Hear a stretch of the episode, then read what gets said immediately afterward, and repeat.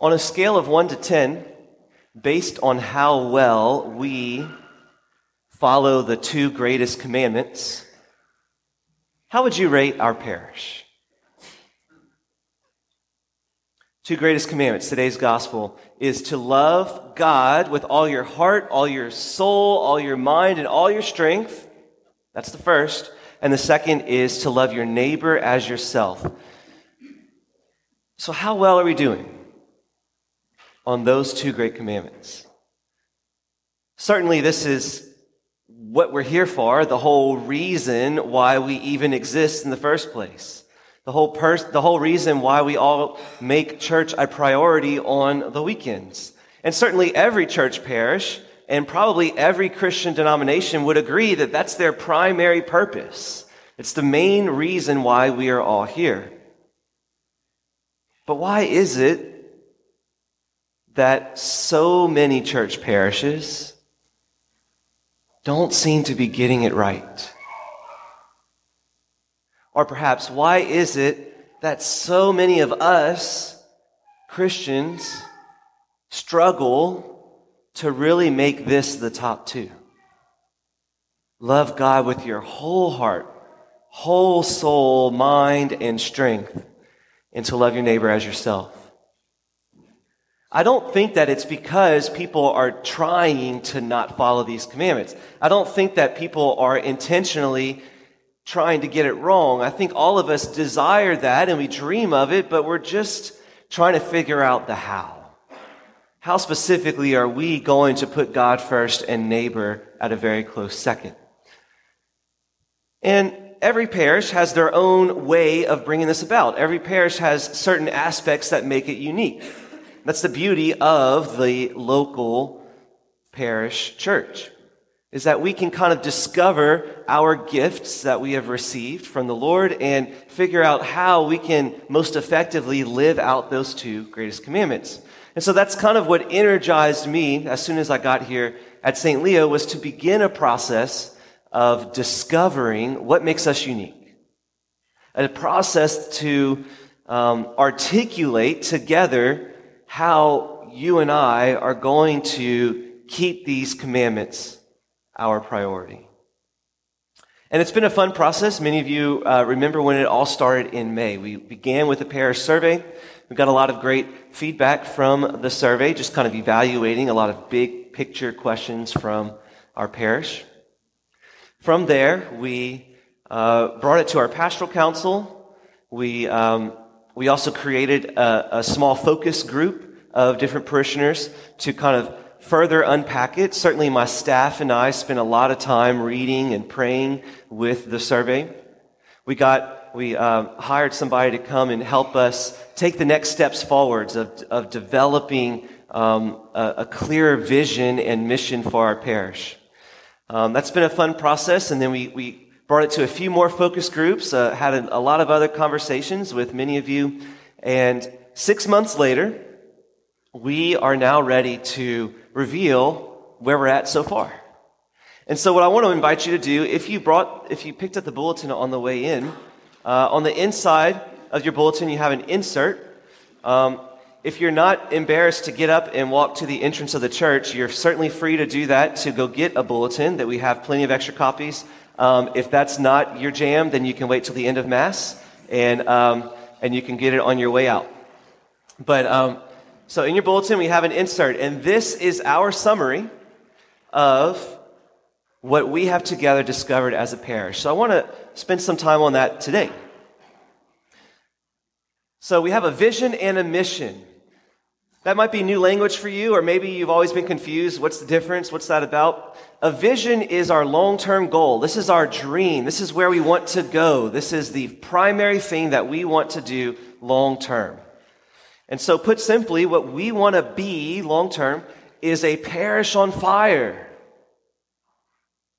So on fire that we transform the world. We're impacting people and places beyond us. But we're starting here in Upper Lafayette. That's our vision. That's where we want to go. That's, um, that's what we want to do. And then our mission is the how. This is how we're going to make this happen. So, the way that we're going to get to our vision is by our mission, which is to form missionary disciples. We want to be a place of formation, a place where all of us become someone.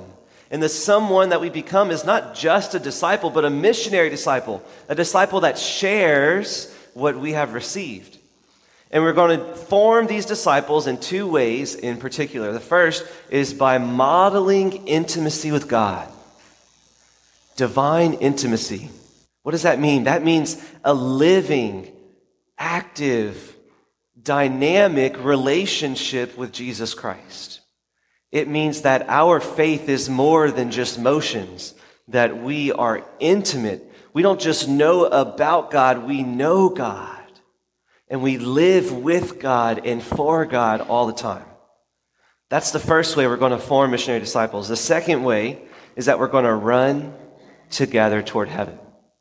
That we are heaven minded. We are going somewhere. We're focused on a priority. We have a place that we want to go, but we're not going alone. Our faith is not private. Our faith is not hidden. Our faith is shared. It's communal. And together we are a family that's running. We're intentional towards heaven.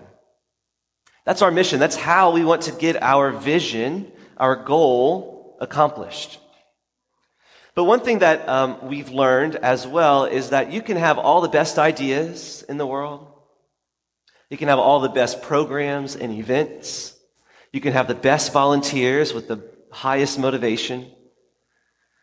And none of that will compare to the influence of the culture that you have in the parish. There's a great saying um, that often goes around in the corporate world, it says, culture eats strategy for breakfast. And now, strategy is certainly important. I love strategy. That's fun for me. Um, we can definitely be intentional in our strategy, but what's most important is the culture that we develop and define. And the, if we aren't clear on the culture that we want here at St. Leo, then it's going to be, we're always going to be button heads. We're always going to be fighting against every decision that we make and every event that we create. So, what is the culture that we want here at St. Leo? And that was part of our conversation as well. And so we, we kind of identified five values that we would like to shape our culture. This is the culture that we dream of. And in many ways, these five values are, are already happening here at St. Leo. It's something that makes us unique. It's something that we really love about our place. But at the same time, I believe that there's certainly a, a lot further that we could go with these values now more clearly defined. So these are the values that we dream to make a reality here at St. Leo. The first is that we want to be intimate with Jesus. That's back to our mission, intimacy with God. It's not just knowing about God, it's knowing God. It's, it's having an active prayer life, a spiritual life that's alive and fruitful, one that is meaningful rather than just going through the motions and checking off your list. That's our primary value, the most important value that will drive all the other values. The second, though, is really important.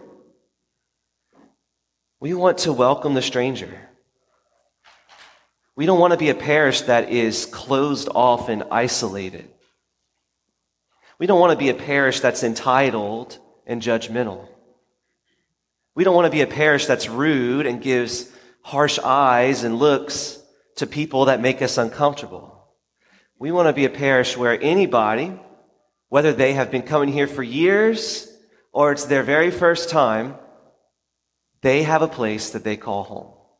We want to be a place that we can welcome the stranger, but not just with a fake smile that doesn't mean anything. We want to go out of our way to know each other and to connect new faces to our parish family.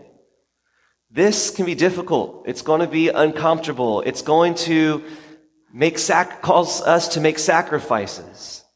But the payoff is so great because this spirit of hospitality is really part of who we are as Cajuns or Acadians or Southern Louisianians, whatever you want to call us.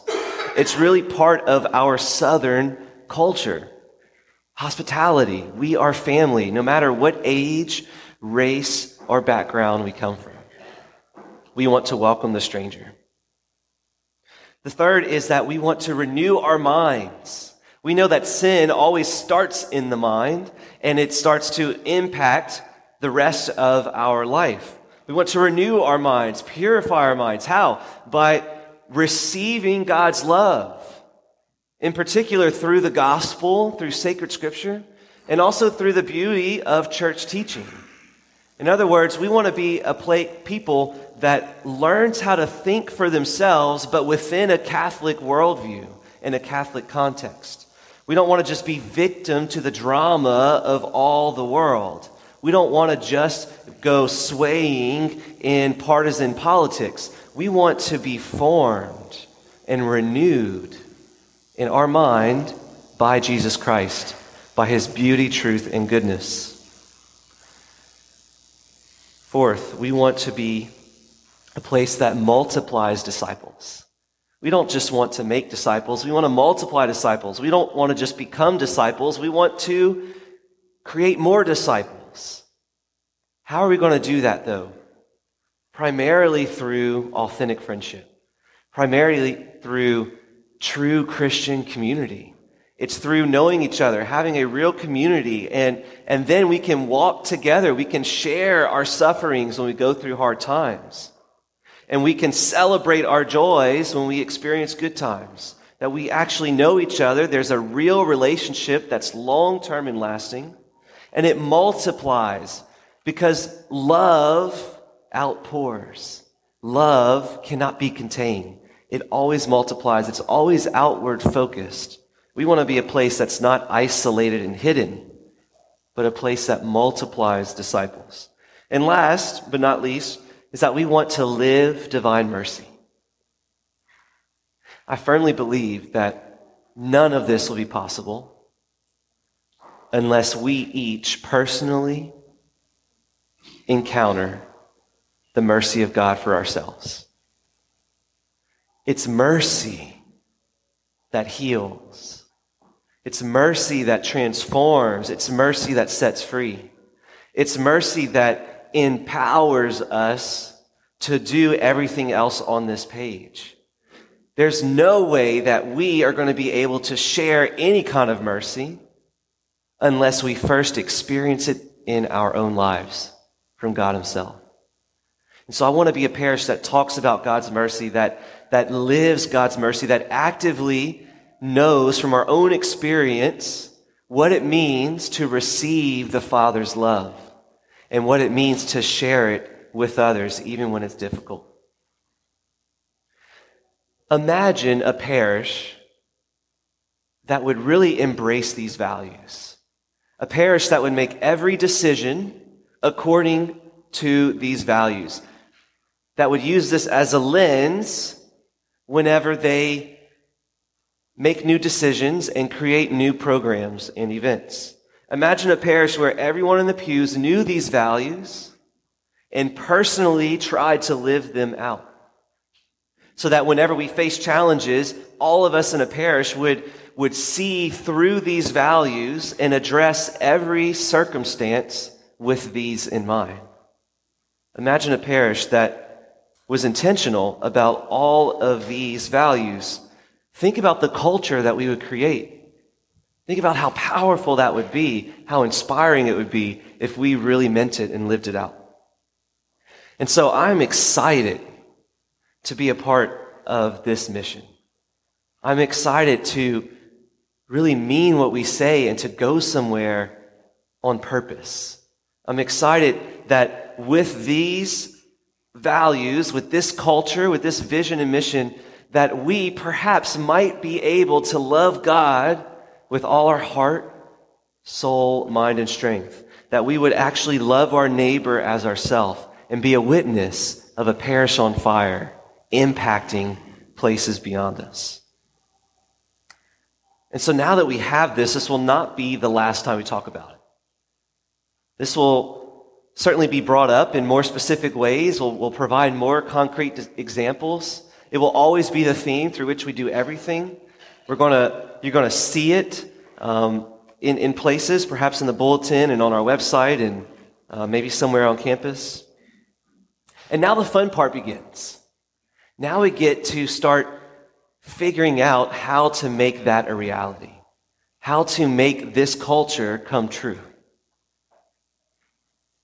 You may remember um, about a month ago, I gave a homily on Eucharistic adoration. Maybe it was two months ago. And I was very excited about it. And, um, and, and I even used similar language. I talked about intimacy with God and prayer and how important uh, it is for us to um, grow in that relationship with God, but especially how powerful it can be to do that through Eucharistic adoration through spending time with Jesus in the Blessed Sacrament. And that was kind of when we introduced our adoration before our daily masses and before our Sunday evening mass. And, um, and each, each mass that weekend, I remember just kind of slipping in, you know, I, I just dream. I would love to have an adoration chapel here on St. Leo's campus one day. And I remember how awesome it was. I, I would just see faces throughout the congregation would just light up. I would see wives turn to their husbands and kind of nudge them and get excited. It was just really cool from my perspective to see how well that dream was received. And after Mass one day, I, um, I think it was the 8.30, maybe it was at 10.30, I can't remember actually, but one of the Masses, um, I'm standing outside, you know, shaking hands as people are leaving, and one of the parishioners comes up to me. And he says, Father, how much do you think it's going to take? And I said, oh, I don't know. I guess it depends on how big and how big we want it and, and what we want it to look like. And he says, Well, Father, let me know because I'm serious. I, I really want to make this happen. So I said, Okay. And so I kind of got excited. I mean, I, I, I thought, well, this is interesting. I, I, I want to see what he really means by he's serious. And so we had a few more conversations. We met on another day, and um, turned out uh, after a few more conversations, he got really excited about this project. And he decided to offer the first $20,000 to an adoration chapel on St. Leo's campus. So I'm thinking, wow, I didn't even ask for that. He just offered it. And I mean, I've only been here since February. I, I would never have dreamed to get that serious about any kind of big project, but okay.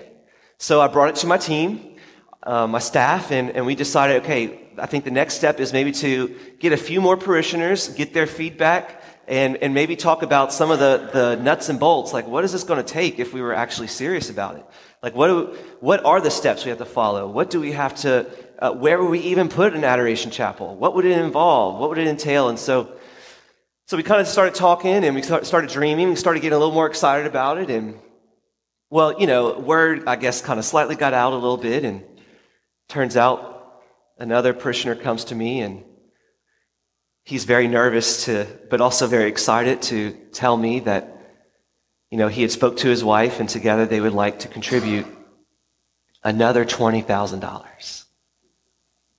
And I thought, oh my goodness, I, I don't even know how to respond right now. That is so amazing. Like 20, so now we have $40,000 that I didn't even ask for. And it's just coming our way. But this parishioner said, Father, we are serious. I really believe that we need this at St. Leo, and I believe that people want this. So I said, okay, well, let's get to business. And so we started kind of doing a little bit more, and then another parishioner comes to me. And he says, My wife and I spoke. She really, really is excited about this and really wants to make this happen. You know, Father, we don't have a lot of money, but we do, we were blessed and we, we do want to, to contribute to this campaign. So we decided to give $10,000. And so now we have $50,000 that I still have not yet even asked for. And I have to be honest, I mean, like most priests, um, our biggest fear is to ask for money. I don't know. I, I just, I don't want to be the priest that always talks about money. I don't want to constantly, and there's also great fear of rejection and judgment and et cetera, et cetera. So I don't want to be that priest. And so I'm afraid of that. But, but I just see the Lord saying, calm down. Look, the Lord has brought to us $50,000 without even asking. Imagine what he might be wanting to do here at St. Leo. That's a big number for a small parish. We average about five, six thousand dollars a week in our collection. I would have never dreamed.